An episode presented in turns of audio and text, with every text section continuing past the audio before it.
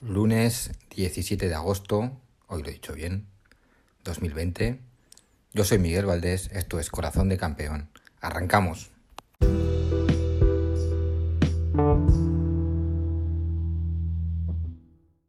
En el mundo multideporte, vaya fin de semana de ciclismo, vaya, vaya catástrofe. Eh, er, Ranco Evan Apoel se nos despeña por un puente, pensábamos que se había matado. Finalmente tiene graves fracturas, pero parece que su vida no va a correr peligro. La temporada sí, nos, nos quedamos sin, sin el bueno. Y, y Primo Roglic y Bernal también se, se hostian y nos quedamos sin, sin nada de ciclismo. Ya veremos cómo llegan esta gente al Tour de Francia, macho, porque al final voy a tener que correr yo. Y el tema de los playoffs de la NBA, que ya empiezan eh, mañana, que, y bueno, ya sabemos que las primeras rondas de, de, la, de los playoffs suelen ser, bueno, ya sabemos, de aquella manera. Pero sí que tenemos este año un, un Portland Trail Blazers, Ángeles Lakers, o sea, al final se, se meten octavos los, los, Blazers, que tienen una buena plantilla, que no están jugando nada bien al baloncesto, pero tienen en estos momentos a Superman, a Don Damián, y ostras, no sé si tienen los Lakers un jugador para defender a, a Don Damián. No digo yo que, que Portland pueda eliminar a los Lakers, que no va a poder, pero que vamos a ver algún partido en los que Don Damián, como les enchufe, mmm, después de hacer un roto, no lo descarto. Por lo demás, eh, cuando ya empiecen, pues sí, iremos hablando de los playoffs. Tengo muchísimas ganas de playoff NBA. ¿Cómo no voy a tener ganas de, de playoff NBA si soy seguidor del Barça y del Real Zaragoza? ¿Cómo no voy a tener ganas? Si cada día me gusta más el baloncesto. En fin, también este fin de semana hemos tenido la Fórmula 1 en, Barcelona, en Montmeló. Otra carrera que ha ganado por sorpresa eh, Luis Hamilton. Es broma, es broma otro, otro paseo militar. Y bueno, qué decir, ¿no? Es que es el mismo guion que llevamos todo, toda la temporada y yo creo que nos vamos a pegar todo el año y si no el año que viene también así. Que es que es un mundial que corren, que corren solo dos pilotos, ese mundial, porque los otros van haciendo lo que pueden. O sea, solo lo pueden ganar dos pilotos. Y el, el que lo va a ganar, que es Luis Hamilton, ya lo conocemos. Y el, el que, el que lo, lo puede ganar va tercero porque segundo se le ha colado Max Verstappen, que no puede ganar el Mundial, pero lo va a ganar en el corazón de todos. Impresionante una vez más, Max Verstappen, el loco. Me encanta cómo con un coche que no puede ganar el Mundial ni de lejos, que está a siete décimas de, de por vuelta de los Mercedes, va segundo en el Mundial. Y empezó el Mundial con un cero, ¿eh? La primera carrera rompió y aún así va segundo. Mm, dice mucho de del bueno de, de Verstappen y dice mucho también del malo de Botas, porque vamos a ver, eh, Botas. Buena carrera a través de, de Carlos, ha estado haciendo un, un, sexto puesto que es muy meritorio con McLaren, sigue, sigue en las carreras dando más que en las clasificaciones y, ciertamente si no hubiera sido en, en, lo que llevamos de mundial, pues por el día del reventón que estaba haciendo Carrerón y por los errores en, en el pit lane de su equipo, pues estaríamos hablando de un mundial de, de órdago, ¿eh? de, de Carlitos. Aún así, es un mundial para el, con el coche que lleva sensacional. Hay que poner en valor a, a este piloto que por ser hijo de Carlos Sainz yo creo que siempre se ha, se ha, echado, de, se ha hecho de menos. Las motos, eh, pues la verdad es que no vi nada de, de MotoGP y no, no, no, voy a comentar, no voy a comentar nada. Vi las, el accidente eh, tremendo aquel que casi se lleva a Maverick y a, Rossi por delante, pero como digo no, no he visto nada y este mundial sin Márquez debería de, de tener más aliciente y sin embargo para mí ha perdido un poco de interés, ¿no? No lo sé, no sé si os pasa a vosotros también. Pero en fin, y, ya que estamos, mm, pues voy a hablar de, de, fútbol, ¿no? Voy a juntar las dos secciones aquí. Y hoy en fútbol, que, que voy, duda cabe, voy a hablar de la Champions.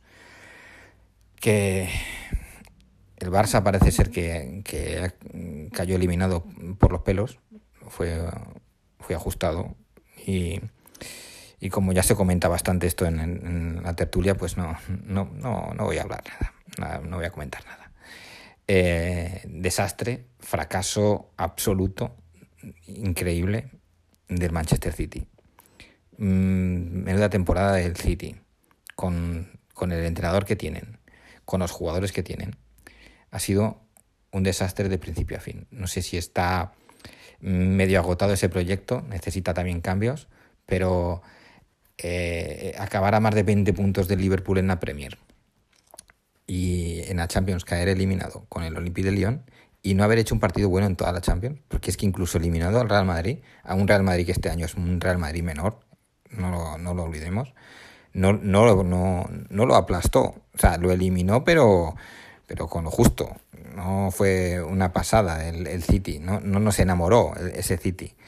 Y, y bueno, yo tenía muchas ganas de ver un City ayer en, semifinales y, el City se, se despeña en cuartos de final de Champions contra Olympique de Lyon. Hostia, cuidado, eh. Hostia, cuidado. Eh, preocupante. No sé si ese proyecto mm, está acabado. No sé si incluso se comenta en, el Reino Unido que hasta la continuidad de Guardiola eh, podía peligrar, que esto cambiara, que diera un, giro. Mm, no, no, lo creo, no lo creo. No, alguien que tiene a, Guardiola de entrenador no lo, no lo pierde. No será Guardiola el que pueda ser que se encuentre pues que el ciclo está agotado y, que quiera, quiera un cambio, pero no, no lo creo, no, no, lo vemos. Pues nos quedan unas semifinales eh, la más de guapas, ¿no? Con, el, con jugando el Red Bull Leipzig y el Olympique en unas semifinales de Champions son las cosas que nos traen eh, las pandemias.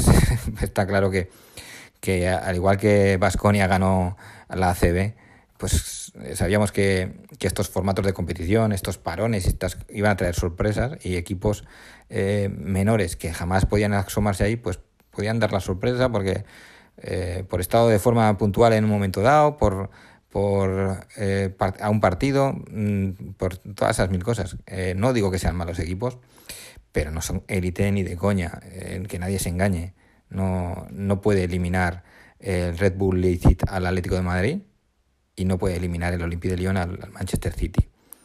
Es probable que incluso a doble partido, bueno, a doble partido tengo mis dudas.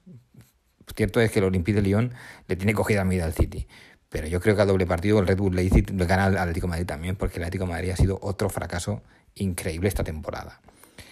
De la magnitud del City, porque el Atlético de Madrid este año, con la con toda la inversión que había realizado, con fichajes de 125 millones y todo, la, todo el copón, es, se encuentra en una liga española donde está el peor Barça de los últimos 10 años, el peor Real Madrid de los últimos 10 años y queda tercero. Eh, fracaso del Cholo. Sé que, el tema Cholo Simeone todavía es, tabú en los seguidores atléticos. Sé que, que que todavía a la gente le cuesta ver, eh, que el Cholo Simeone es una mentira. Y, y como les ha dado mucho, y, no me explico que, cómo nadie lo puede criticar, contra mejores jugadores tiene peor juega Cholo Simeone. Cholo Simeone lo mejor que sabe hacer es pedir intensidad y pedir intensidad a la grada haciendo gestitos para que empujen y, la ha perdido la mitad, porque como sin público y se nos está quedando el Cholo Simeone en lo que es una mentira. Que el Atlético de Madrid ha conseguido éxitos extraordinarios con él, probablemente con otro tipo de entrenador también los conseguiría y jugaría mejor al fútbol. El Atlético de Madrid lleva tres años siendo una pesadilla sentarte un sábado por la tarde a verlo jugar contra un Valladolid, contra un Eibar, contra un Leganés. Una auténtica pesadilla. No ha hecho un partido bueno. El Atlético de Madrid ha hecho cuatro partidos buenos contra equipos grandes, donde no tiene que llevar el peso del partido, donde no tiene esa responsabilidad, se dedica a hacer 50 faltas para que solo le piten 15 cortar el juego e intentar ganar por 0-1.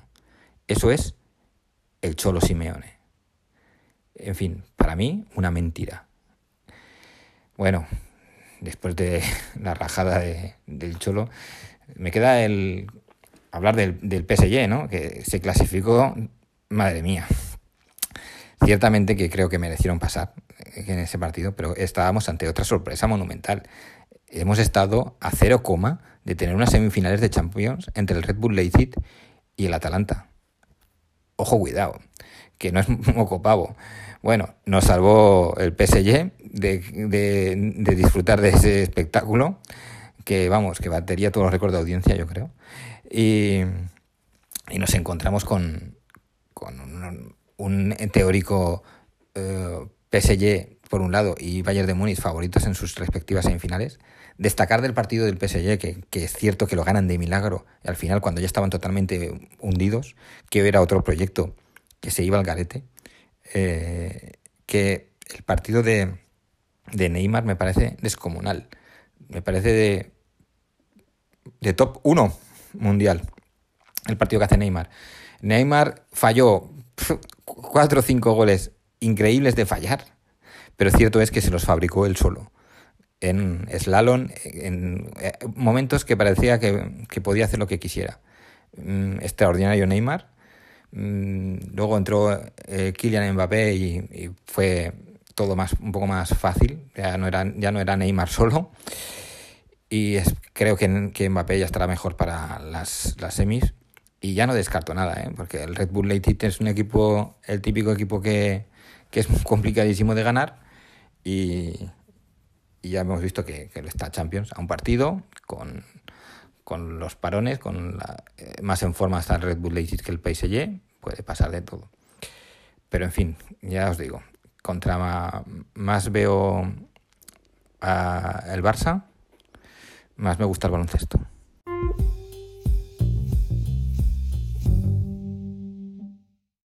Tiempos duros en Can Barça, tiempos duros para los seguidores del Barça. Y de todo ello vamos a hablar ahora en la tertulia de Mundo Barça.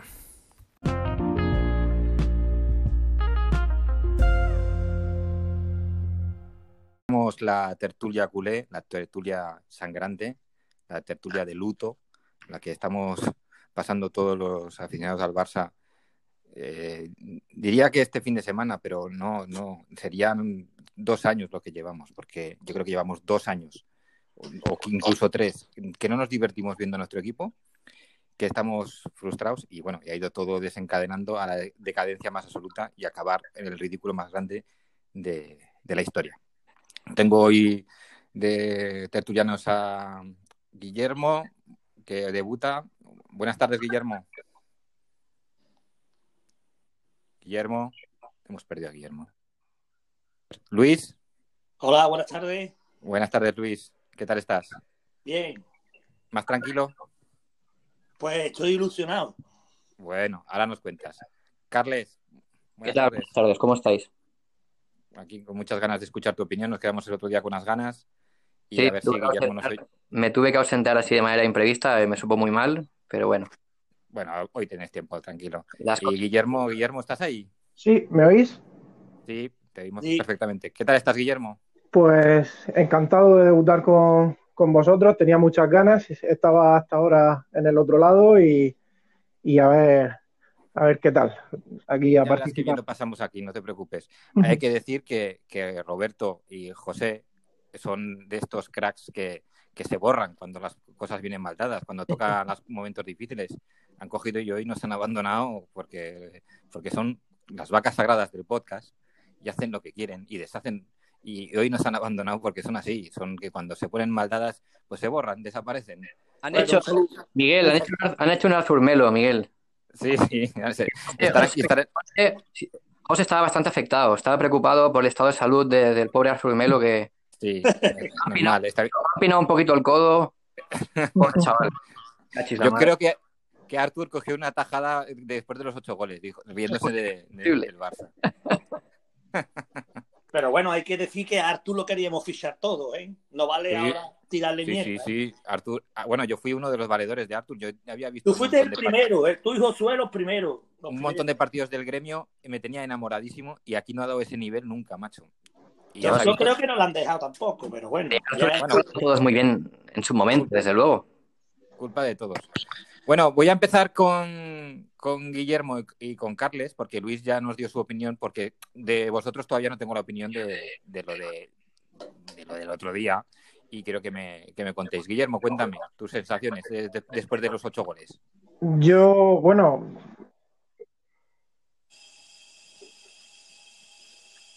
Guillermo, lo perdemos. Guillermo.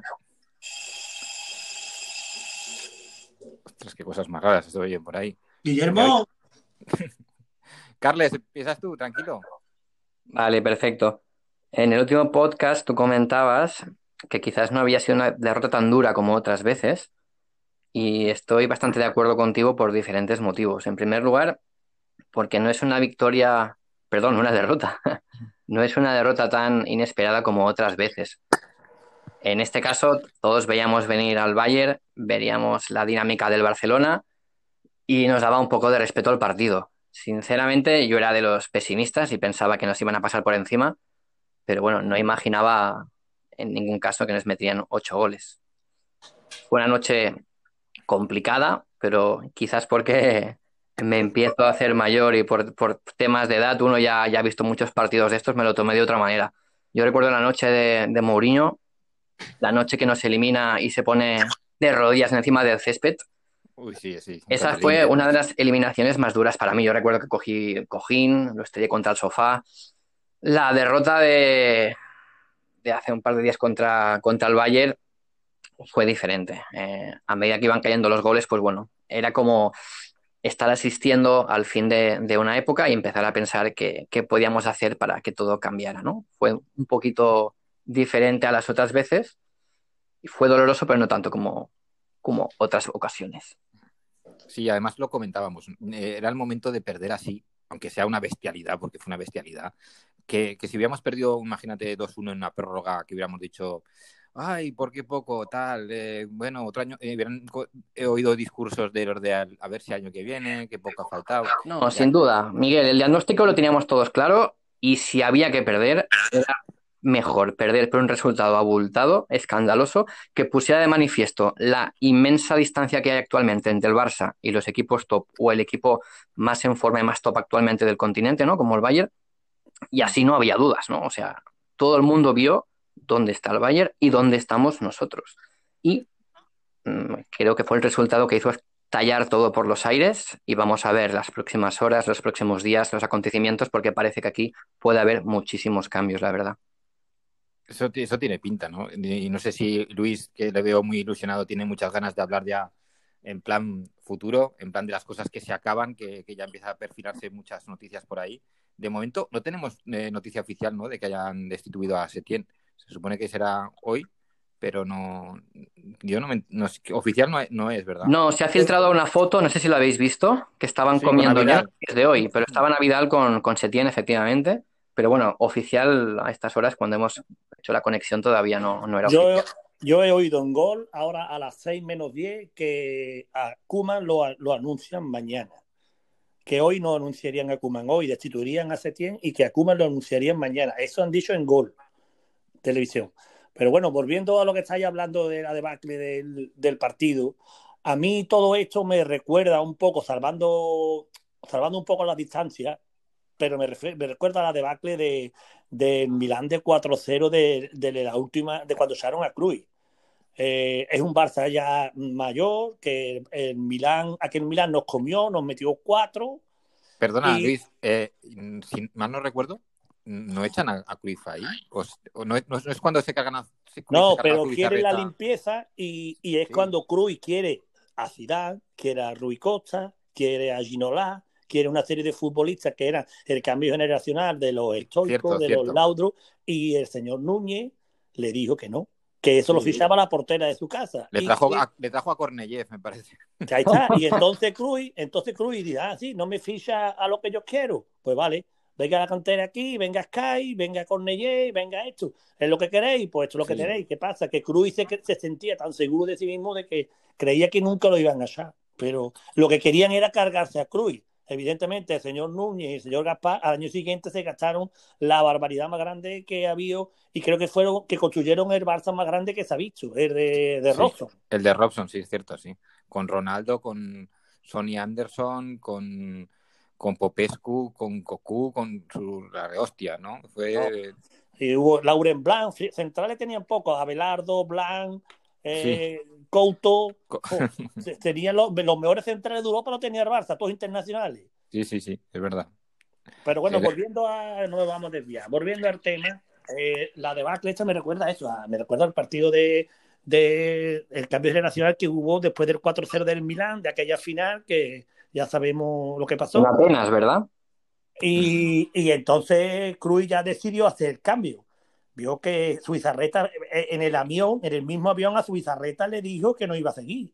Sí, sí. Y se lo dijo a su cara, a la cara, que no, que no santo con chiquita. Y usted ve a, a Setien, el pobre hombre este, que es muy buena persona. Usted ve a Setien diciéndole a la cara a Piqué o a Busqué, mira que tú no vas a seguir. Hay que tener mucha personalidad. Y sí, el que no va a seguir es él. Claro, es que, es que aparte de eso, pero es que se tiene, que no tiene esa personalidad, no tiene. No Hay una cosa, Luis, para que nos pongamos en antecedentes todos, que de, las dos eh, revoluciones así más sonadas que, nos han tocado en, ciclos ganadores del Barça, que son la de cuando acaba la que dices tú del Dream Team, que, que hace la limpia el propio Cruyff, cuando acaba la de Rijkaard, que hace la limpia Guardiola, en esos dos casos lo que, lo que ocurre es que eh, los contratos de los que, que tiene que limpiar estaban prácticamente acabados. O acababan o les quedaba un año. No, Ronaldinho le quedaba todavía dos años. ¿eh? Bueno, pero a Ronaldinho se, se, medio regaló al, al Milan. Pero, pero la mayoría de los jugadores fue mucho más sencillo que ahora. Ahora tenemos jugadores como Jordi Alba. Como Jordi Alba estaba pensando, Miguel, sí, que sí. Le, que le quedan 3, 4 años de contrato. 4 años. con unas fichas que no las va, a pagar nadie. Pero todo viene de las presiones que ha habido del vestuario, de los amigos, que hay que renovarle, que hay que renovarle. Y, ese, ese, lastre, ese lastre va a ser muy gordo para poder configurar una plantilla a través que como queremos. O sea, Mira, yo, yo he estado viendo ahora Gol, lo he dicho que estaba viendo Diario Gol, bueno, el, tele, televisión, ¿vale? el Gol Televisión este de furbo, y, y, he visto imágenes de cómo Messi ha ninguneado a Eder Sarabia, está yo para el lado, riéndose de él, pasando de él olímpicamente, Jordi Arba también. Vamos, es que lo que eran eso a Setién y a, y a, y a Eder Sarabia es de vergüenza, de poco profesionales y se merecen lo peor. Lo peor. Han sido muy grandes como futbolistas, han ganado mucho, pero el ego les sobrepasa y es de vergüenza. Un profesional no puede ningunear a un entrenador de la manera que lo han hecho tan civilinamente. Que no creen en Setién, entonces ¿en quién creéis? Si lleváis haciendo autogestión cinco años, hijos míos. Si desde que se fue Luis Enrique nada más que habéis tenido entrenadores floreros. ¿Qué más queréis? Ahora que viene Kuman, ahora ya asustado. No, ahora no, ahora amenazo diciendo que me quiero ir. Hombre, señor Messi, la puerta está ahí, ¿eh? Y la estatua se puede hacer más grande o más chica, pero según sea tu comportamiento, también será, porque es que los últimos años de Messi están dejando muchísimo que desear, ya no solo en el fútbol, en el terreno de juego, sino como persona. Boicoteando fichajes, haciéndole cama a, a, a a Griezmann, ningún jugador vale, nada más que vale él, sus amigos, no sé, yo no, no parto, no estoy con Messi, no estoy más defraudado como persona, ojo. ¿eh? En realidad, Luis, esto que estás comentando, esta falta de ética, de compromiso, de trabajo, de, cultura del esfuerzo, ¿no? Que había desaparecido, que brillaba por su ausencia, lo que ha hecho ha sido perjudicarles a ellos mismos. Se han tirado piedras sobre su propio tejado. Son un grupo de futbolistas que probablemente si hubieran trabajado mmm, estos últimos años, o seguro esta temporada, no habría acabado de la manera que ha acabado. No nos habrían metido ocho goles, a lo mejor habríamos ganado la liga.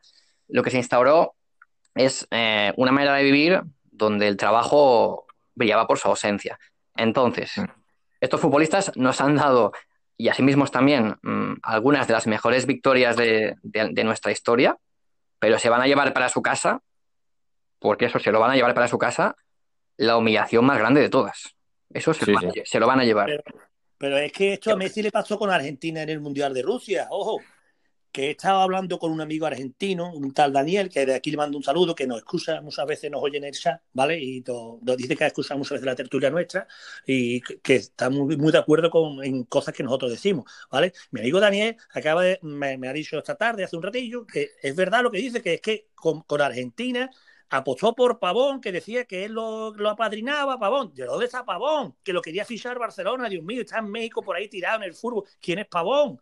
Y, acordaros que impuso a Pavón y ninguneó a Dybala, ninguneó a Icardi, ninguneó a Paredes, jugadores emergentes de, Argentina por apostar por Biglia, por apostar por los por su amigo Di María, por Higuaín, eh, Agüero, Baserano, que un 35 años que tenía ya por aquella época, y así le pasó a Messi por sus amigos y no ha escarmentado. Eh, es víctima de sus propios errores. Yo lo veo así, yo lo veo así, lo siento, pero tal como lo pienso, lo digo. Pero eh, Messi no es el único culpable, porque hemos, focalizado mucho el tema en Messi como, como lo que es, es el mejor jugador de la historia y es el que más cobra y es, y es el mayor problema, porque es el mayor problema, pero no es el único culpable. ¿eh? En primer lugar, tenemos a, la directiva, ya hemos dicho mil veces, aquí no vamos a defender a esta directiva nadie. No, no, yo no la defiendo. Yo ya lo sabemos, son los que han permitido todo esto y los que no han sabido llevar. Para mí son los culpables, vamos. Claro, eh, tenemos a, un Gerard Piqué que yo creo que a mí me saca muchas veces de quicio. Eh, ese personaje que va de, una cosa y, hace otra, eh, que dice, dice una cosa y luego actúa como otra. Pues parece que vaya siendo como un ejemplo y luego es el que menos entrena, el que menos implicado y, el menos todo. Y luego es, el más listo porque es el único que sabe, se queda a, hablar después del partido. Piqué encima hace documentales y se ríe del Barcelona el problema es ese. De, recordar, lo de Nueva York, que le dijo a Barberde, Néstor, nos vamos ahí eh, con el día libre, quiera tú o no quiera. Y fue Barberde a llorarle a la directiva y ni lo sancionaron ni nada. Y Barberde ahí se vio que ya no tenía poder. Digo, bueno, ¿para qué, ¿para qué tengo yo una conducta aquí? Si yo digo que aquí no se sale, que tenemos un partido aquella noche, el, el Barcelona perdió, creo que jugó con el Madrid, ¿no? Y perdió. Sí, sí, era un amistoso sí, ¿no? Sí, sí eh, unos pocos, mm. le metió una, una, paliza, yo no recuerdo cuánto perdieron. Y encima los jugadores se fueron con el día libre y ahí no pasaba nada, libre albedrío. Y, y, los jugadores hacen, encima hace un documental y, y, se ríe de la afición del Barcelona diciendo que nos daba igual lo que dijera el entrenador, que nosotros nos íbamos ahí, quieran o nos quieran. Es que eso, eso es profesional, eso es ético. Aquí lo hemos comentado muchas veces que, que en realidad aquí acaba siendo el, el, Liverpool de Klopp, el City de Guardiola, el Madrid de Zidane, el Atlético del Cholo, el, Chelsea de Lampard, el Inter de Conte y el, Barça siempre ha sido el Barça de Messi. De Messi, sí, señor. Y, ese es el problema, porque el que tiene que mandar y el que tiene que ser, el que ponga la sella de, identidad tiene que ser un técnico, un técnico con personalidad, un técnico que... No lo han querido, nunca. Por eso, porque como mandaban los jugadores, no han querido un entrenador que les hiciera trabajar como, como Dios. Recordar, recordar la primera rueda de prensa de Luis Enrique cuando se sentó diciendo que el líder era él. Recordar el recuelo que hubo. Sí, sí. Que se echaron encima a los jugadores diciendo que el líder, el líder, el líder es Messi, el líder es Messi. Bueno, empezaron ahí ya, empezar y abrieron los problemas. Y otra cosa, acordaros de las seis primeras jornadas de liga de Piqué en el banquillo con Luis Enrique, que es que lo quería fuera. Y mm. recordarlo de Noeta, que ahí el consenso que hubo ya, que a partir de ahí ya el equipo empezó, empezaron los jugadores a implicarse. Pero cuando empezó a línea a Piqué, recordarlo, recordarlo. Sí, no, si nos acordamos de todo eso. A ver, Carles, eh, ahora vamos a ver un poco en, porque el desastre ya está, está todo hecho. En clave de futuro, ya decimos que está complicado por el tema de, que los sueldos para colocar a esta gente va a ser muy difícil. Y, luego en tema del mercado nos pilla en año de, pérdidas eh, millonarias por COVID y con COVID, sí. Eh, y donde va a ser todo mucho más complejo. Eh, ¿Tú cómo lo ves? ¿Qué es lo que harías y qué crees que es lo que vamos a hacer? A ver, más o menos. Bueno, yo alguna vez cuando conversamos en privado con vosotros os había expresado mi deseo de recuperar el mejor Frenkie, porque me parece importante volver a gobernar los partidos, cosa que hace tiempo que he hecho en falta, desde el centro del campo, ¿no? Imponernos, jugar a nuestro estilo, juego posicional, toque, mandar. Y tenemos a un futbolista en nuestro equipo joven, con muchos años por delante y que ha demostrado recientemente en un club, y lo hizo con como el Ajax, con en teoría, futbolistas con no tanto nivel como los nuestros, que es capaz de asumir la batuta del centro del campo del equipo y llevarlo lejos en Champions y demostrar que es uno de los mejores centrocampistas del momento. Estoy hablando de Frenkie de Jong Sí. con su Ajax, con Tenkak. Y con, Llegaron- la, con la selección holandesa también hizo. Por bueno, supuesto, sí, con Holanda o con Holanda.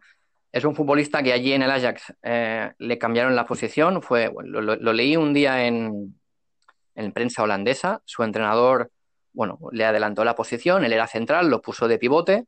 Pero claro, dadas sus características, su manera de jugar, es un futbolista, ya lo sabemos, ¿no? Dinámico, con sus arrancadas, con su personalidad, eh, su, su zancada, ¿no? La hora de conducir, pues lo, lo puso en el centro del campo como pivote, pero le acompañó con otro futbolista allí, que era Las Shone, ¿no? En plan de ancla, un futbolista más defensivo, para que pudiera explotar eh, todas sus cualidades, para que interviniera constantemente en el juego desde la posición del centro del campo, para que fuera el jugador más importante del equipo.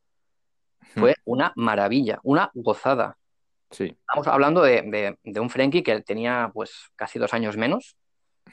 Y me acuerdo que fue hasta la gala del Balón de Oro, eh, quedó un décimo, fue el segundo centrocampista. Por delante de él creo que solo estuvo Bernardo Silva, bueno, el galardón lo, ga- lo ganó Messi. Entonces, me gustaría aprovechar este futbolista que todavía, o, o en, en cuentagotas, no lo hemos podido ver en el Barcelona y yo confío mucho en él. Y me gustaría que ahora que viene, parece ser que viene Koeman, le pudiéramos dar el cetro del centro del campo a este chaval de una vez. Yo creo que hay que Sí, confiar sí. en sus posibilidades, Esperemos. armar un equipo eh, en torno a sus cualidades en la zona del centro del campo y acompañarlo de talento joven para poder jugar bien al fútbol. Con Ricky, eh, hoy tuitea- tuiteaba también que me gustaría incorporar, que bueno, será imposible, ¿no? Pero me gustaría fichar ¿no? a, a Tonali, Sandro Tonali, futbolista italiano, jovencito, que me lo Ese- descubristeis vosotros. Sería Pero una bueno, pareja de. de, de He visto varios partidos de él y por edad, tiene 20 añitos, por condiciones. Es un futbolista que toca el balón de maravilla, pero es que además es muy sacrificado, recupera infinidad de balones. Es el el Shone que tendría en el Haya. A mí me, me gustaría, ¿no?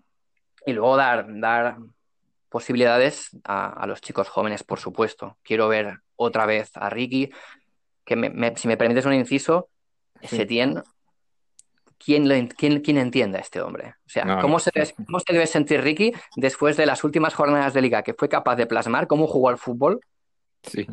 cómo fue capaz de, de- de dar la talla? No le dejaron ir, no le dejaron Cos- ir al, play, al playoff de, de, ascenso. Por eso, sí, sí. Y luego no le dio ni un minuto. Y a Ansu le dio unos minutos, nada, 15 minutos, 20 minutos, y no me lo explico, porque hicieron méritos ambos para jugar, los dos. de titulares. Pero es que tiene que poner Arturo Vidal. Es que Messi Ah. quiere que juegue Arturo Vidal. Es que ese es el problema. Es que recordar la, la debacle de Roma, la debacle de Roma, cuando el señor Piqué y el señor Messi dijeron que con Arturo Vidal ese resultado de Roma nunca se hubiera dado. Y ahora resulta que va Arturo Vidal a, a Liverpool y nos meten cuatro. Y el otro día estaba Arturo Vidal en el campo y nos meten ocho. Vamos a ver, ¿en qué quedamos, señor Messi y señor Piqué? Porque ellos lo dijeron. Espero que se haya acabado ya la, la broma y la mentira Arturo Vidal. Espero, porque, porque yo no lo aguanto otro año, ¿eh? De. Pues claro, yo tampoco. Yo ahí quiero ver que le den la alternativa a la gente joven, pues que juegue Claro. Ricky, que juegue Ansu. Vamos a testarlos, vamos a probarlos. Eh, los chicos, no hace los falta- chicos del B que han demostrado que valen, como Collado, Monchu. con Moncho, por supuesto, por supuesto. Monchu Sí, no sí. creo que lo haga peor que Arturo Vidal. No, no- Claro que no, seguro que no, vamos, seguro. Y Pero vamos a ver, un futbolista que venía de vuelta ya con 31 años para 32, como tenía Arturo Vidal, que no lo quería el Bayern de Múnich, que lo estaba regalando. Y nosotros que estábamos intentando fichar un centrocampista referente para acompañar a De Jong o para jugar en centro del campo, y al final nos traemos a ese. Arturo Sí. Vidal, Dios mío, que se me cayeron el mundo encima, se me cayó. Nosotros hablando de a Fabián, que entonces era, valía 30 millones, creo, o 35 millones, se lo llevó Es que Nápoles. el, el drama de ese verano yo creo que fue que nos quitamos a Paulinho y trajimos a Arturo Vidal, que es bastante que peor. Mira que Paulinho. Peor. Porque Paulinho tiene mucho más gol, por lo menos. Claro. Era un futbolista de otra manera, yo qué sé. Pero, sí, sí. Pero mm, Paulinho o Arturo Vidal no pueden ser fichajes de centrocampistas del Es lo que Barcelona. quería Messi, hacerle el trabajo sucio. Que no somos el Atlético de Madrid. Que no tenemos que fichar centrocampistas de ese perfil. Si nosotros dominamos desde, desde otra, haciendo otra cosa. Es que no, no, no, puede ser. mm, mm, vienen los partidos donde ten- tenemos que bajar al barro y, y nos revientan igual, o sea, no sirve de nada. Vamos a Exactamente. vamos a tener el balón, vamos a ser fieles a nuestro estilo, vamos a ser nosotros. Ficha Sí. jugadores de este perfil. En Es fin, que en, el- en la, la clave está, en vez de jugadores que, que se les mental, en esos momentos, para estos partidos gordos que, que siempre pensamos en Champions, la gente, la gente tenía, o esta gente tenía la mentalidad de tener, traer jugadores que recuperen balones. Cuando lo que tienes que hacer es tener jugadores que no la pierdan. Claro. claro. Es que lo que tienes que hacer es no, no la pierdan. Porque Xavi Hernández recuperaba cuatro balones en un partido, pero no perdía ninguno. Y Arturo Claro. Vidal recupera 12, pero pierde 34. Normalmente suele recuperar varias veces el mismo balón que pierde él. Lo recupera, lo pierde, lo recupera, lo pierde porque es así. Es, es- y luego, eh, eh, lo, que, lo que hemos perdido en el centro del campo, que eso es lo que es lo pri- prioritario, es la capacidad de controlar, controlar los partidos. Porque llevamos Claro. como dos años que no, Porque- con, con un Granada, con un Granada somos incapaces de tener el partido controlado como lo teníamos antaño. Eso es muy frustrante. ¿Pero por verdad. qué? ¿Pero por qué, Miguel? ¿Por qué? Porque la pelota hay que dársela a Messi obligatoriamente. Y es lo que yo estoy harto de repetir hasta la saciedad. Si no le da la pelota a Messi, Messi no está contento. Y Messi lo que juega es a dormir los partidos. Que el rival se canse y que se meta atrás. Ahora, un rival que va por ti a buscarte a tu área, que le pone un ritmo alto, intenso, es que el Barcelona no la huele, es que Messi no la huele y el problema está ahí. Y nosotros creas, él se creó la auto la automessi la, la automessi dependencia y se comió la ADN Barça. Es que lo mismo que ha puesto, el mismo ejemplo que ha puesto ahora mismo Carle con, con el tema de Frankie de Jong, era Coutinho. Coutinho viene de ser el mejor jugador de la Premier y un jugador impresionante en Inglaterra. Era eléctrico, dinámico, metía golazos, as- eh, asociativo. Viene al Barcelona y no puede hacer su fútbol, pero no puede hacer su fútbol porque es que está obligatoriamente eh, a pasársela a Messi. Es que todos se la pasan a Messi, ese es el problema. Y el problema que tiene el Barcelona es que no tiene que echársela siempre a Messi. ¿Por qué Messi tiene que intervenir en todas las jugadas de ataque? Es que yo, es lo que le veo. En el Barcelona no destacan ni un fichaje. Todo, todo. Desde, desde 2017 para acá, delantero no han triunfado al lado de Messi, nada más que Pedro y Villa. Pero y aparte de Suárez, que es su amigo, que Suárez sí. Hombre, a Neymar no le fue mal, ¿eh? Que ganamos la Champions Neymar, y fue un Neymar espectáculo. es otro tipo de futbolista y tiene personalidad. Pero Neymar, jugaba delantero a su lado. pero Neymar, Neymar es, es- es un icono. Estamos hablando Pero de, sí- de- de un sí futbolista de élite mundial. Es que Sí que es Neymar verdad que- y- Pero bueno, vende eh, más que Messi. En Brasil vende más que Messi. Además. Y no, no puede ser, eso es así. Sí, sí. Está claro que Luis tiene razón en eso, porque Sí, sí, sí, por supuesto. los jugadores eh, se han, que, que hemos traído se han empequeñecido. Como tú decías Claro. bien de, de Jong, Verdad, verdad. tenía que haber evolucionado y haber crecido en el Barça, tenía que haber sido más eh, Coutinho, eh, Griezmann, son jugadores que yo creo que co- con, con- como no les dan responsabilidad, como toda la responsabilidad va para Messi, se empequeñecen, pierden confianza y acaban siendo, es que parecen una sombra de lo que fueron. Y lo que hacemos es devaluarlos, porque ahora en el mercado, ¿qué te dan por Coutinho? ¿Qué te dan por Griezmann? Eh, eh, después de esta temporada, pues complicado, complicado. Pero bueno, Pero a mí me gustaría ver, es lo que yo quiero decir, a ver si me dejáis terminar. A mí me gustaría ver a Coutinho, a Dembélé y a Griezmann, los tres juntos, que pueden jugar juntos tranquilamente, Coutinho jugando de interior con, con los tres de arriba, ¿vale? Sin Messi, sin Messi. En el campo, que es lo que yo digo, que a lo mejor no hace falta fichar tanto. Yo, a lo mejor yo quito a Messi y pongo a Coutinho con Griezmann jugando juntos y pongo a Dembélé o ficho a otro, me da igual, pero los tres de arriba que presionen y corran. Ahora, si dos amigos se ponen a caminar y no presionan, y la defensa con el culo metió en la portería porque el señor Piqué no quiere jugar a 35 metros porque no gana carrera, y el centro del campo Busqué no la huele, que es lo que ha dicho Kuma, que señores que llevan 10 años jugando, que hay que dar sabia nueva, que es que hay que cambiar. Mm. Y yo estoy convencido de que la primera decisión que va a tomar Kuman es eh, la cabeza de Gerard Piqué en bandeja de plata, lo tengo claro. Que va a ser la primera cabeza que va a pedir Kuman. La Es la primera que pediría yo, ¿eh? Es la La- primera que pediría. esa es la, la primera cabeza que va a pedir Kuma, la cabeza de Gerard Piqué en bandeja de plata. Porque ese es uno de los que dice cómo hay que jugar, cuándo se tiene que descansar, y tengo mis días libres y me voy con la Copa Davis y hago esto y lo otro. Y influencia a los entrenadores, porque el que va a doblar con los entrenadores es Piqué, no es Messi, es Piqué. Porque así, y, y- y que veta fich- fichajes como Delight. claro, eh, eh, no, no, no- centrales no se pueden fichar. sí, sí. Era un fichaje estratégico, era brutal. Fíjate que bien nos vendría ahora con, con Kuman, ¿eh? Tener a, No, te, a- no que lo pidan. No extrañáis- no que lo pidan. Si puede ficharse, a lo mejor se mete otro jugador en la operación, como se ha metido a Artur Mm. con Piani, a lo mejor. Pero com- como bien de- de- dices, eh, a lo mejor, no, a lo mejor todos no, ¿no? Pero eh, Coutinho, eh, Grisman, Dembélé, ahora mismo, para, con, con lo de que están, casi es mejor darles una oportunidad, Claro. si no hay una oferta que te merezca la pena, y, y intentar revalorizarlos y intentar recuperarlos para... para Es que yo lo la- la recuperaba, yo lo recuperaba. Sí, porque yo creo que nadie se va a plantar aquí, y menos en el contexto del COVID, con una oferta para, para que ser traspasados. Yo creo que te van a pedir lo que te piden cada año, ¿no? Una cesión y, y adiós, cero. muy buenas. Cero, cero euros vas a ingresar. ¿Veis alguna vaca sagrada haciéndonos un bail? Diciendo, me quedan tres años de contrato, yo gano esto, pues aquí me quedo. Porque se quede apartado del equipo o carta de libertad, Pues- que cobre. Ya, pero, pero el lastre es gordo, ¿eh? El, el Después del que tiene- resultado del otro día sería bastante heavy. Sin este resultado se podría dar. Con este resultado me cuesta creer que hay algún golfo que vaya a hacer eso. No lo descarto. Carles, tú estás apelando a la vergüenza, ¿no? A la Claro, vergüenza, porque tú eres, una, tú eres un tío con valores, es un tío que, que se viste por los pies, pero yo de gente desconfío, ¿eh? Me quitaré el sombrero con, con, con todo aquel que se vaya, ¿eh? Guillermo de Argo, Guillermo está muy callado. Que Guillermo no está, o sea, se, se ha cortado, ha intentado entrenar un par de veces. Sí, no- se ha caído. no se nos, nos ha caído, no sé, bueno, Vale, vale. ha, ha tenido un debut, ¿Qué pensáis del Ordago de Messi? ¿Por qué pensáis que, que ha bueno, hay un periodista que es el mismo, eh, ¿no? el Marcelo, que dijo que, que sería Neymar, el mismo, ha dicho Sí. que Neymar, ay, Neymar, perdón, Messi se quiere ir a final de temporada, ¿no? Ahora mismo, cuando acabe. yo me lo creo, me lo creo, porque, a ver, eh, mm, aquí estamos atacando a saco paco, ¿no? Pero tú ves, Miguel, que está harto, ¿no? Que, que ya, Sí, ahora- ya ahora- tienes suficiente. ahora voy a intentar eh, hacer empatía con él, porque no podemos eh, acuchillar aquí a todo el mundo a saco. Me refiero, eh, es verdad que, que esto es como cuando te, te, te pasa algo a ti y tú eres el último en, en darte cuenta, ¿no?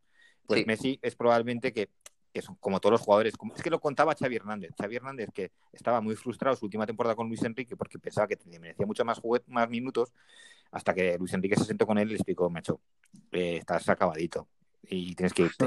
Y, él lo, lo- lo contaba así. Entonces, Messi, yo creo que todavía se piensa que él es la solución y no es parte del problema. Y, y yo creo que lo que pasó el otro día a Messi ha sido como un batacazo que le ha puesto una realidad de repente. Entonces, eh, el, el propio Leo Messi está como hundido. Yo no, no pienso que ahora esté echando ordagos en plan de que aquí se tiene que quedar todo lo que yo man- sigo mandando yo, no. Lo veo como, como me echo a un lado, me voy. ¿eh? Me he cansado ya de, de competir. Messi, hay que tener en cuenta que Messi, lo que ha ganado, los años que lleva a ese nivel que siempre hemos valorado, que, que es un tío que, que nadie ha estado a ese nivel tantísimo tiempo, ni, ni de lejos. Es probable que, que se haya cansado decir, bueno, ahora mira, me quedan dos, tres años, lo que voy a hacer es divertirme jugando al fútbol, pero sin esta presión que, que es constante de, de, que tengo que ganar la Champions, de que tengo que ganar el Balón de Oro, que se vaya a, a conocer otro, otra cultura. No la descarto. Yo la, esa información me cuadra tal como vi a Messi de hundido, porque eso de que, que se la suda tampoco me lo creo. ¿eh?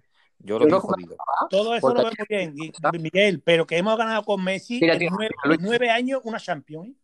Con Messi Que sí, en que el sí, campo, pero- con nueve años, en nueve a- años una Champions. ¿eh? Que ahora estamos hablando de la persona, no, no de, del jugador, de, de, Ya, de ya. Que, de, de que sea capaz de tomar esa decisión ahora. Sí, de la- hablamos de la decisión, Luis. Ya, ya, ya entiendo.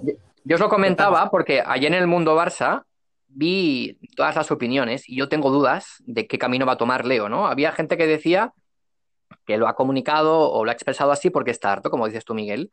Luego hay la gente que opina que le está echando un pulso a Bartomeu y a la directiva porque quieren que, que se vayan y que él continuará. Y luego está la gente que creen que está echando un pulso a la directiva para que no, se, no larguen a sus amiguitos. Eh, No, yo creo que es la que está, que está, está quemado. Esto es como cuando estás en el trabajo y has una temporada muy mala, eh, que te estás frustrando y, llega un momento que dices, hostia, igual me miro otra cosa, ¿eh? Mm, en plan, y, y luego pues viene alguien, tu jefe y tal, y te, y te da un incentivo, en plan, te anima y te, te- y te da otras, eh, yo qué sé, y te vuelves a animar y a, y a involucrar y a crecer, pues a lo mejor a Messi ahora mismo está hundido y, está con ganas de, hostia, me piro de aquí ya, tío, no sé. Puede ser, ¿eh? Pero- ser. sí, Pero porque yo- lleva varios años ya um, ¿no? acumulando Sí, yo no, yo no lo veo echando un pulso después de ocho goles, ¿eh? No Pero imaginad un momento, y, eh, esta, esta mañana en el chat hemos estado hablando y Roberto dio, dio en el clave, la clave. Ustedes imaginan que Messi, que está con sus amigos, con eh, Piqué, Busquets, Arba eh, y Sí, Suárez, Roberto, Suárez y Roberto hoy, digo, claro, imagínate tu cara. Kuman llega y dice, todo fuera, los cuatro esos fuera. Y ahora Messi tiene que ir a verle la cara todas las mañanas a Griezmann, a Dembélé, a De Jong, a jugadores que a él, que él no le ha facilitado el fútbol, porque él no ayudaba a Dembélé, no ayudaba a Griezmann, al revés. Y ahora tiene que salir con Luis Suárez, va a desayunar después de, todas las mañanas en el coche, junto a los entrenamientos, se van, se vienen, su amiguito del arma, con Piqué, con el otro, con el de la moto, y ahora se le queda, se queda, se queda solo. Y tiene que bregar en el trabajo con jugadores con los que él hasta enfrentado, porque Messi no está enfrentado, pero, pero nunca ha tenido unión con ellos, nunca se le ha visto con ellos, nunca se le ha visto dialogar con ellos. No sé cómo se va a sentir Messi después de que sus cuatro amigos se vayan, porque Jordi Alba es otro que se tiene que ir, evidentemente. Eh, lo de Alba es muy complicado, ¿eh? Por tema contractual lo veo muy complicado. Le quedan cuatro temporadas, me parece. Sí, y con un sueldo que no te lo va a pagar, mm, vamos, ni, ni en Qatar. Aunque. Bueno, si le dan mm. ese gratis y cobra traspaso y se da un equipo, yo qué sé, a lo mejor un equipo mm. lo lleva gratis. Y toma, hacer caso de la ficha. No sé. No creo, ¿eh? No creo. Sin pagar traspaso, ¿eh? Ojo, sin pagar traspaso. No lo veo. Es que ahí tenemos un agujero que necesitamos dos laterales derechos y dos laterales izquierdos. Claro, es que antes me preguntabas, Miguel, por la, por la, planificación y hablamos solo del centro del campo y ahora estamos hablando de Messi, pero es que tenemos tantas carencias. En los laterales, por ejemplo, es un escándalo, ¿no? ¿Estáis de acuerdo, no? Sí, una barbaridad. Sí, sí, no, vamos. Pero que, Kuman, ya ha dicho, si viene Kuman, que parece que lo van a anunciar mañana, que el centro es lo que va a renovar. Pero tiene claro, vamos, que, que la columna vertebral, que es lo que, que lleva 11 años jugando, quitando 9, que Suárez lleva 5 o 6, los, los tres esos Mm, Piqué, Busqué, Messi, y eso lo va a cambiar porque llevan más de 10 años, tienen más de 30 años y hay que evolucionar. Y, hay gente que dice, hombre, pero es que el Madrid también tiene la columna vertebral con Modri, con Ramos. Sí, sí, pero esa gente no dicen al entrenador, eh, cosa que hasta el miércoles no entrenamos, que esa gente entrena el lunes y físicamente tú ves a Ramos y es un portento físico. Y tú ves a Piqué y ves la, lentitud de Piqué, que por muy bien que haya estado esta temporada jugando al borde del área, en el juego aéreo, sí, metido atrás, pero a 35 metros que lo veo yo a Piqué. pero de todas maneras, eh, Luis, este problema es un problema histórico y no solo del Barça. Eh, eh, el Sergio Ramos ha hecho siempre lo mismo. Ha hecho temporadas de basura, auténtica de mierda, y cuando le toca el año de renovar, hace un temporadón y se pone como un toro. Claro, lo mismo que hizo Alba, lo mismo que hizo Alba, lo mismo. Ahora va a ir a atracar a Florentino, le va a sacar tres años de contrato con 34 años y, dentro de, un año van a estar todos los madridistas tirándose de los pelos porque se están comiendo un central que, le gana la tostada a todo el mundo. Es decir, que esto es universal. Cuando tienes una superestrella y un tío que tiene tanto poder, les va a pasar igual. Sí, pero no me, has entendido lo que te quiero decir. Lo que te quiero decir es que ellos, ellos tendrán lo que tú me estás diciendo, pero ellos entrenan. No tienen el poder sobre los entrenadores a decir tenemos tres, días, libres, hoy nos vamos, nos vamos de vacaciones allá te Ibiza. Tienen un entrenador que, dice eh, James no juega y Bale no juega y James y Bale no juegan. Ya está, eso es. Y sienta, sienta, Marcelo y sienta Marcelo. Que Marcelo no pasa nada, sagrada en Madrid y lo ha sentado y no ha pasado nada. Claro.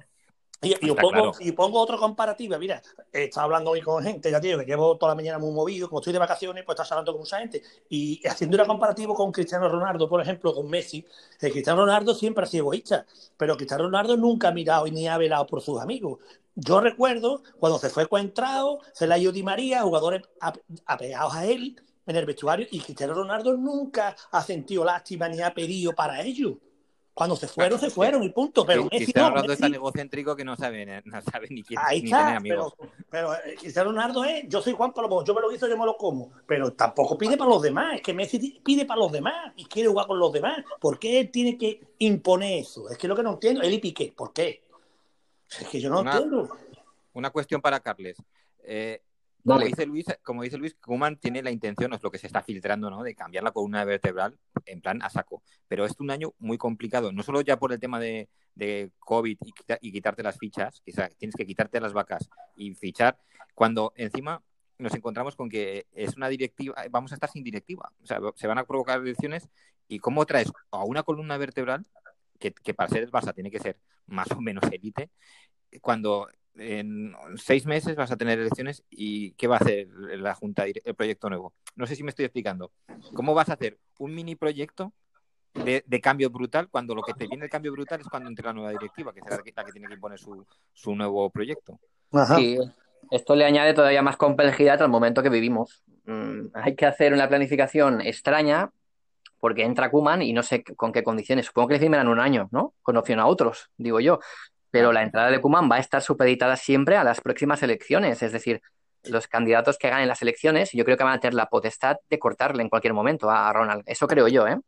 Entonces, por eso te digo que, que, que, nos que Kuman, que va a estar un año, puede cambiar, hacerte unos fichajes que luego no, le vayan a valer a la siguiente directiva. Ese es el tema. Claro. El, peligro. Pero, pero digo una cosa. Digo es que puede pasar eso. La, nueva directiva que entre, eh, si ahora Kuman, por ejemplo, porque yo estoy convencido, que es lo que dije anoche en el chat, eh, que, que Bartomeu hace Poncio y Pilato. Es decir, Poncio y Pilato se va a lavar las manos y va a decir, yo no eso a nadie. Aquí lo esa la, la nueva estructura deportiva con Ronald Koeman a la cabeza que decide echar a la vaca sagrada o X, ¿vale? Eh, eh, Bartomeu Pilato, ¿vale? Entonces ahora viene Cuba y hace una limpieza y el equipo empieza a ganar. Y, tú, y ahora imaginaros que Kuman con un equipo nuevo, con nuevos futbolistas, con generaciones y quitando la columna vertebral, gana la Champions y gana la Liga. Porque, ojo, que a la gente, sobre todo el aportismo, que está muy equivocado, que se cree que todo es o sabio Guardiola, que Kuman es ADN Barça 100%. El problema es que él, y yo estoy harto de repetirlo en todas las entrevistas que él ha dicho, él se ha adaptado a los equipos donde ha ido. Y no tiene nada que ver Holanda. Holanda, ¿cómo está jugando? con la defensa adelantada, presionando al rival, jugando en el otro campo, velocidad de balón, jugadores técnicos. Luis. no lo veo que juega el pelotazo. Y si Kuman gana, ¿qué va a hacer la nueva directiva? Déjame decir una cosa de Holanda luego cuando, cuando acabes. Mira, Luis, eh, respecto a lo de Kuman, ojalá Dios mm, eh, eh, firme mañana y dentro de 10 años siga siendo entrenador del Barça. O sea, ojalá Dios. Pero que todos los culés se preparen para otro año en blanco porque es un año de reconstrucción y no se reconstruye y ganas. Pues yo creo que no, yo creo que no. Yo creo que hay mimbre. Yo estoy convencido que Kuman puede hacer lo que hizo Guardiola tranquilamente. Sí, pero ojo Luis, yo no te digo de tirar, de tirar nada, ¿eh? te digo de estar preparados a, no ganar nada. A Guardiola solo le trajeron a Dani Alves ¿eh? y, a, y al Keita. Recuerdo, Keita y Daniel Alves. Ya no vino más nadie. El mismo equipo que tenía Raikar, el mismo. Y sin embargo. pero Luis, Luis, entiéndeme, eh, no, no os digo de, que no vayamos a competir ni, que ni de tirar competiciones. Me digo, lo que digo es que la gente tiene que tener paciencia, que es probable que cuando... Yo estoy contigo, eh, Miguel. Yo soy pesimista total. Yo no, yo, no. yo estoy convencido que Kuman hace un bloque, estoy convencido. Además, que os lo digo, que Kuman es capaz de sacarle rendimiento a Coutinho, a Dembélé, a Griezmann, jugadores que ya tenemos y que no hace falta fichar tanto arriba. Un 9 sí, un 9 sí. Estoy convencido. A ver, que estoy convencido de que Kuman, si pone un central, incluso hasta con Todibo, si le da continuidad, porque ese chaval tiene calidad, y ahora que juegue, que lo deje jugar, es que Piqué no la deja jugar, y cuando el chaval jugado dos partidos en Champions que se salió, ya no pareció más, al revés, lo cedieron, y nadie, nadie se explicaba por qué cedieron a Todibo, y nos enteramos que había discutido con Jordi Arba, que se había encarado con él, y a las dos semanas lo mandan, lo mandan cedido. Hombre, por favor, ese hombre no, y ahora, ahora estábamos sin centrales. Lo habéis visto como hemos estado superitado que Piqué juegue siempre, porque es lo que él quiere, jugar siempre y ya está, y no delega. El problema de esos hombres, la columna vertebral es que nunca ha delegado, tienen que jugarlo todo. Y está a ver, sobre Kuman y Holanda que hablabas antes, eh, en las últimas horas he estado revisando el pasado de Kuman y tiene luces y sombras en su trayectoria con los clubes. Sí, sí. En Holanda ha hecho gestiones fantásticas, ha hecho otras un poco más cuestionables y en Inglaterra pues más o menos lo mismo. Bueno, en Valencia lo vimos todos, ¿no?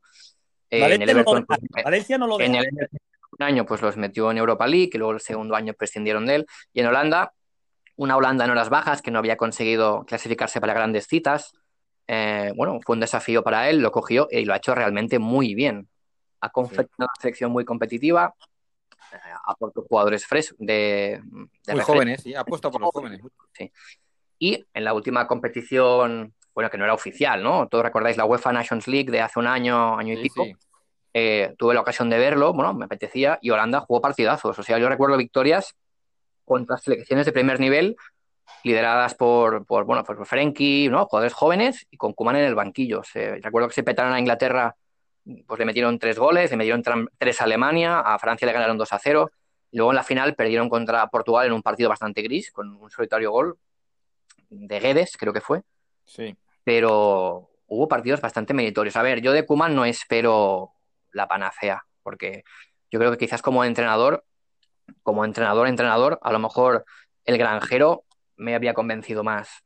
Pero yo creo que para acometer los cambios que hacen falta en el vestuario, no tengo dudas. Eh, yo creo que lo, lo, va a hacer bien. Y yo ya me doy por satisfecho si entra y se carga a algunos de los futbolistas que todos estamos de acuerdo que no pueden seguir ni un segundo más en nuestro club y no pueden seguir mandando y haciéndose los dueños de, del Barça. Ya Mira, Car Carles, de Kuman, lo más positivo que veo. Si hace esto, ya está. O sea, yo de Kuman veo que, siendo que es, pues hasta hace cuatro días, el mayor mito como jugador, es el, el, el, el tío que metió el gol más importante de nuestra historia. Empezó a cambiar todo ahí. Exactamente.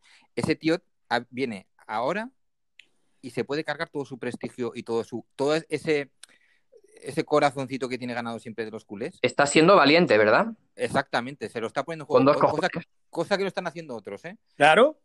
Kuman, Kuman lo que porque lo, no ha jugado con ellos, no ha jugado eso demuestra ellos. una personalidad y una sí, sí. Un, un, valor que, que yo se lo voy a agradecer. Si fracasa, le diré, oye, lo has intentado, ole tus huevos. Sí, ya ha venido en un momento difícil, sí, sí, exacto, exacto. Claro. Pero es que Kuman también sabe que es o ahora o ya ni más training. ¿Sabes? Que Kuman, eh, que como leyenda del Barça, no está viniendo con Xavi Iniesta con 26 años, con Messi con 25 y, no, y, él viene y toda a la Sarlo. pieza. No, está viniendo en el peor momento, que es en, en la, en, cuando se acaba el ciclo Messi. Ojo, que, que para mí eso se lo agradeceré. Está viniendo con Bartomeu de presidente. Sí, sí. Pues ya veré cómo convence al próximo presidente. Ya lo veréis cómo se queda.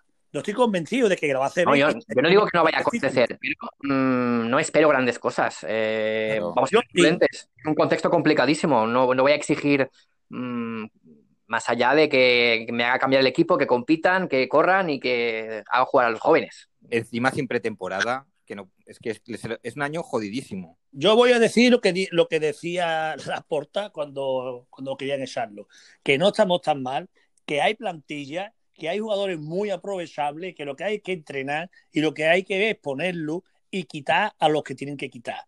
Y yo estoy convencido que con Dembélé, que con Griezmann, que con Coutinho, si le dan Coutinho, que son todavía jóvenes, esos jugadores en un bloque con un entrenador valiente y quitando a Messi, Piqué, Busquets y Suárez de encima y dando la responsabilidad a esos jugadores, tienen que volver a jugar fútbol como jugaban en sus anteriores clubes, con De Jong, como tú has dicho, fichando a otro centrocampista más. No sabemos si va a poner a Piani o vamos a fichar a un Tonali o vamos a fichar a un Fabián, que a mí en Fabián me encanta, Ah. del Nápoles, por ejemplo. Ahora coge Kuman y vende a Pjanic, ¿sabes? Ah, claro, eh, lo, mismo, lo- lo mismo que hizo Cruz con Manolo Hierro, que lo ficharon y este no lo quiero, fuera. Una cosa. Sí, Pero que, que, que yo estoy convencido que Kuman va a sacar rendimiento a los futbolistas, estoy convencido. Bueno, para comprar un poquito de optimismo tuyo, Luis, si le preguntas a los del Bayern hace unos meses cómo se sentían, pues seguro que estaban jodidos, ¿no? Recuerdo Sí, que sí, a Antes Ribery- del parón de Navidad estaban Por eso, pues, jodidísimos. despedían a Ribery, despedían a Robben, a dos leyendas, no les iba bien las cosas, y ha llegado Flick, no sé si lo he pronunciado bien, Flick, Sí, Flick, sí, sí, Sí, creo que sí. y, y mirad hasta dónde han llegado en muy pocos meses. A ver, yo no, no espero nada de todo eso, pero que a Pero en el Valle no mandaban los jugadores. En el Valle mandaba, manda quien manda. Ahí está Rubenigue, está los que están Heike en la sombra, están los, los que tienen que mandar, los que tienen que estar en el Barça mandando. Los Xavi, los Puyol, los... Pero aquí en el Barcelona, como todo es política, el problema es que hay o laportismo o rocelismo. Y está el No hay manera, no hay manera. no hay manera. dividido. Allí todo el mundo quiere al Valle. Allí no hay guerras de poderes, de dinero, ni económico, ni yo, tú hacer Spy Barça, ni yo hago lo otro. Ahí todos son intereses. Aquí son todos intereses. Allí es el Bayern de Múnich por encima de todas las cosas y que los grandes jugadores, los mitos, son los que tienen que llevar el club. Sí, sí, Es la eso es una, diferencia. fam- una familia de, de mitos, de jugadores. Está hecho una estructura cojonuda y envidiable. Sí, Pero- que si os fijáis, el Ajax ha hecho algo parecido, les está, le está yendo muy bien. Sí, sí, sí, sí. Ahí están con Van der Lo Sar, están con petando. Overmars. Sí, Pero sí, es que claro. eh, ustedes pensar.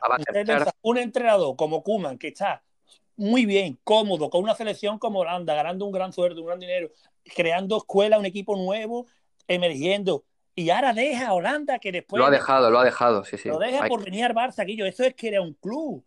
Eso no lo hace Xavi. Xavi eso no lo hace porque Xavi no es capaz de decirle a Messi, mira, Leo, tú tienes que cambiar tu forma de jugar. Y a, Piqué, mira, que a ti te va a pasar el arroz y a Busqué lo mismo y a Suárez lo mismo. Es que eso era jugar con ellos. Es imposible. El problema de Xavi yo creo que, es que se ha, se ha casado con una candidatura y eso es un error mayúsculo, porque no te garantiza nunca que vaya a ganar tu candidato y más sí. cada vez. Además, Miguel, ahora que hablas de candidaturas y luego te dejo continuar muy breve. Ayer hubo un debate aquí en Cataluña donde se presentaron los presidenciables, ¿no? En, TV3. Fue, fue listo la puerta, no sé si fue queriendo o no, no se presentó. El debate, los candidatos, en mi opinión, el calado fue bajo. Sí, Y yo creo que ninguno de ellos salió, salió demasiado favorecido. Es más, yo creo que el debate lo ganó la puerta. Y yo tuiteé y pienso, si Jan, esta vez, no como la última vez, si esta vez se prepara un proyecto sólido, fuerte, trabajado, de verdad, se rodea de Se presenta, sí, y se presenta en los debates, se los va a comer, ya lo veréis. Claro. está, claro. A ver, eh, la Porta tiene más carisma que todos esos juntos. Y ahora mismo yo creo que, en estos momentos de crisis el, carisma vende mucho. ¿eh? Y en eso no le va a ganar nadie a, a Jan, está claro. Y, y, lo que hablamos, Xavi es un, eh, eh, es un error para mí que, te pones con una candidatura, te casas con una candidatura y qué pasa que no, tú tienes que querer ser entrenador del Barça, no querer ser entrenador del Barça si manda fulanito, ¿no? Y más ahora. A mí lo que me da correr de todas estas candidaturas, por ejemplo, ahora que estáis hablando de, la porta, que todos los gurús hechos que hay en Twitter del, Barça, el Deu, el otro, el otro, ¿vale? Cantino, todo rajando de Cuban, pero si Cuban es ADN Barça 100%, por mucho que digan que juega, sí que juega de otra manera en otros clubes, pero si Cruz quería a Cuban, si lo recomendó antes de Guardiola que viniera Cuban, lo que pasa es que dijo que no. ¿Por qué ahora reniegan de Kuman? Que, que, que, Kuman va a jugar ADN Barça 100%, que él sabe dónde viene, que él ha dicho en todas las entrevistas, que yo sé lo que le gusta al aficionado culé. Él sabe cómo tiene que jugar Barcelona. Él pues sabe que no va a jugar aquí al pelotazo, ni va a jugar aquí con un doble pivote a, pegar boleones. Él va a venir aquí a hacer lo que, lo que hacía Cruz. Fútbol ADN Barça 100%. Y lo vaya a ver, lo vaya a ver. Ah, lo, estamos viendo en Holanda, ¿no? En Holanda eh, no dan un pelotazo. Evidentemente, músculo tiene que meter, porque en el fútbol moderno, si no metes músculo, es imposible ganar. en algunas ocasiones se le ha acusado a Ronald con Holanda o con sus clubs en momentos puntuales a la hora de intervenir en los partidos de ser un poco precavido y poco valiente. No lo he leído una vez ni dos, sino muchas. Y también se lo, se lo escuché en la final que pierde con Portugal 1-0 en la Nations League. En algún momento puntual debería ser un poquito más atrevido. Bueno, vamos a ver si aquí en el Barça mm, sabe, como dice Luis perfectamente, dónde está, cuál es nuestro estilo de la filosofía pero, y yo quiero creer que, va, a ser, va a ser descarado. Tiene que serlo, tiene que serlo. Ustedes sabéis que yo tengo debilidad por Cuba porque siempre, vamos, siempre la he tenido en el y siempre eh, lo he venerado. Ha sido un mito para mí, uno de mis ídolos de la infancia como futbolista, ¿vale? Eh, pero Cuman, yo recuerdo cuando estuvo en el Valencia y fue despedido, ¿vale? Estaba entrenando al, Southampton, ¿vale? Hicieron una entrevista. Yo leí muchísimas entrevistas de Cuman y las tengo grabadas. Y le, y le, le, dijeron, ¿Cómo que usted, siendo crucifista, como que ahora usted practica este tipo de fútbol completamente distinto, alejado de lo que era de Barça para arriba? Y Kuman respondió, y no se me olvidará nunca la respuesta, dice, eso intenté hacer en Valencia y me estrellé. Me estrellé porque no me dejaron continuar ni hacer mi proyecto. Yo ya a partir de ahí me reciclé y reinicié y dije, bueno, me voy a adaptar a los clubes donde vaya, porque yo no puedo, yo no puedo ser como hace Guardiola, yo no puedo llegar a todos los clubes e implantar el ADN Barça donde vaya. Yo porque si no, no me da tiempo a calentar sillón, me echan antes. Y recordar a Cruz lo que le costó a Cruz, dos años, y porque ganó dos Copas del Rey, que, que Cruz lo iban a echar también. Es que no hay paciencia hoy en día en los banquillos, y eso Kuman lo dijo, se me quedó a mí grabado. Ahora Kuman viene aquí al ADN Barça, Kuman ya sí lo puede implantar porque es que ese es nuestro estilo. ¿Me entendéis lo que quiero decir, no? Sí, sí, sí. Claro está claro que la plantilla que encuentra aquí en Barcelona y el, y el entorno de jugadores y el hábitat es idóneo para, para jugar como juega con, contra la selección de Holanda. Y en el Southampton, pues, pues tenía otra clase de jugadores y no puedes hacer a jugadores jugar a, a toque cuando no, cuando no tienes jugadores de ese perfil. Es que es imposible. Es, más, que en la entrevista que se filtró ayer, que hizo el año pasado con no sé qué, con quién fue, que ayer la pusieron en TV3, y dijo que entre un uno de fuera y un canterano, él siempre va a poner canterano porque ama más fútbol de aquí y sabe a lo que va a jugar. y que entre poner a uno de 22 años y uno de 30 va a poner de 22 años siempre, siempre cuando que la calidad sea similar. Que como diciendo, tú ya con 30 años le has dado todo, es un hombre de club, tú ya con 30 años le has dado todo por este club y voy a poner de 22 que este sí puede progresar. Es que Kuma hay que saberlo, hay que excusarlo y saber entre líneas qué es lo que le está diciendo. Y un tío que sabe mucho porque ha mamado con Cruz, con Gu y hasta con Bangal de segundo y un tío que ha mamado la escuela de, del ADN Barça y, la escuela holandesa. Es que eso es así. Yo espero que dé minutos a los jóvenes, si no me decepcionaría. No, lo va a hacer, lo va a hacer, vamos, eso lo digo Y también a los que llegan nuevos, a los Pedri, Pedri, yo creo que en pretemporada pues lo va a conocer un poquito más, a Trincao, etcétera. Y si rinden y considera que son válidos, que los ponga. Vale la pena. va a ser, un voto de confianza va a ser, valiente. Yo creo Nada más que, por la valentía que ha tenido de dejar a Holanda teniendo Holanda en un pedestal ahora mismo que está clasificada para el Mundial y, ya te digo, de las mejores selecciones de Europa ahora mismo, deja tirar a Holanda o aparcar a Holanda para venirse al Barça. Yo creo que hay que tener un poquito de sentimiento de, de, decir, coño. Sí, hay que bancarle solo por eso, hombre. Ha sido sí, Bueno, chicos, vamos a dejar la tertulia ya por hoy para no cansar aquí a la, audiencia tanto rato con nuestros rollos.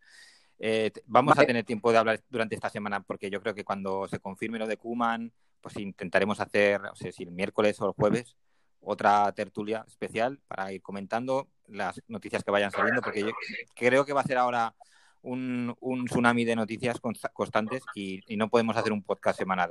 Habrá que tocar hacer dos o tres según como veamos. Esto será un, no parar, Miguel. Tú fíjate, el día de hoy. Yo lo que, solo con el día de hoy teníamos que, Messi se quería ir del Barça. Luego yo eh, se ha publicado, en, en Holanda he leído al, al Telegraph que al Ajax le interesa de verdad a, Suárez y que Suárez, Luego se ha filtrado la, conversación de Setién con Navidad. Por eso, chicos, nos emplazamos para hablar eh, sobre el miércoles o el jueves. Seguimos con la tertulia Perfecto. y, vamos comentando la, actualidad y seguimos porque ya tendremos más noticias y más y daremos nuestra opinión de todo. Un último inciso, un último inciso, ¿vale? Eh, a mí lo que me gustaría realmente, la verdad, es muy difícil, muy complicado, que todos estos gurús de Twitter que están rajando de la directiva, que por favor, que por favor eh, separen el tema deportivo eh, de, la, del político. ¿Vale? Que si el deportismo no quiere a Bartomeu, yo no quiero a Bartomeu, ojalá lo es a la puta calle a toda la directiva esta. Pero si han tenido el valor de traer a Kuman, hay que mirar por el equipo y hay que defender al equipo. Y si Kuman lo hace bien, vamos a aplaudirle, vamos a bancarle, como estaba diciendo tú antes, Carles. Vamos a bancarle. lo que no vale es ponerle palos en la rueda a Kuman y criticarlo todo porque hay que criticar a la directiva, pero separa, por favor. Bueno, somos, somos el Barça y aquí hay, aquí hay muchas familias. Intereses personales de, mandar. esto no, esto la unidad nunca va a, existir aquí. Esto no es el Real Madrid. Aquí no hay una dictadura. Aquí cada uno es libre de pensar. Allí, allí está el, el, Dar, el Darth Vader de ACS que manda. Exactamente. Bueno, chicos, muchas gracias. Ha sido un placer. Un abrazo a los dos campeones. Igualmente, un abrazo a todos. Venga, hasta luego. Y saludos a los que no estaban hoy.